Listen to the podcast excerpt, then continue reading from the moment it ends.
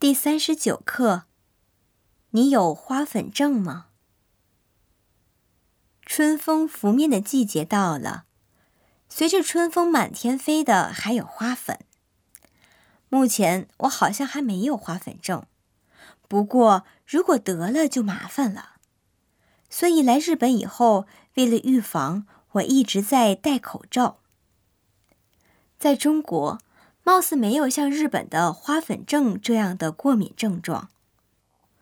因为我爸爸是医生，所以从小就被教育要经常戴口罩进行预防。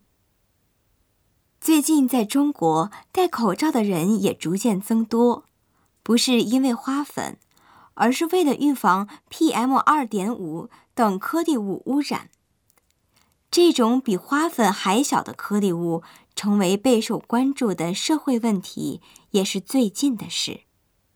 据说花粉症在日本也是最近二十多年才逐渐受到关注的。空气受到污染，进而威胁到人们的健康，这样的情况无论在哪个国家都同样存在啊。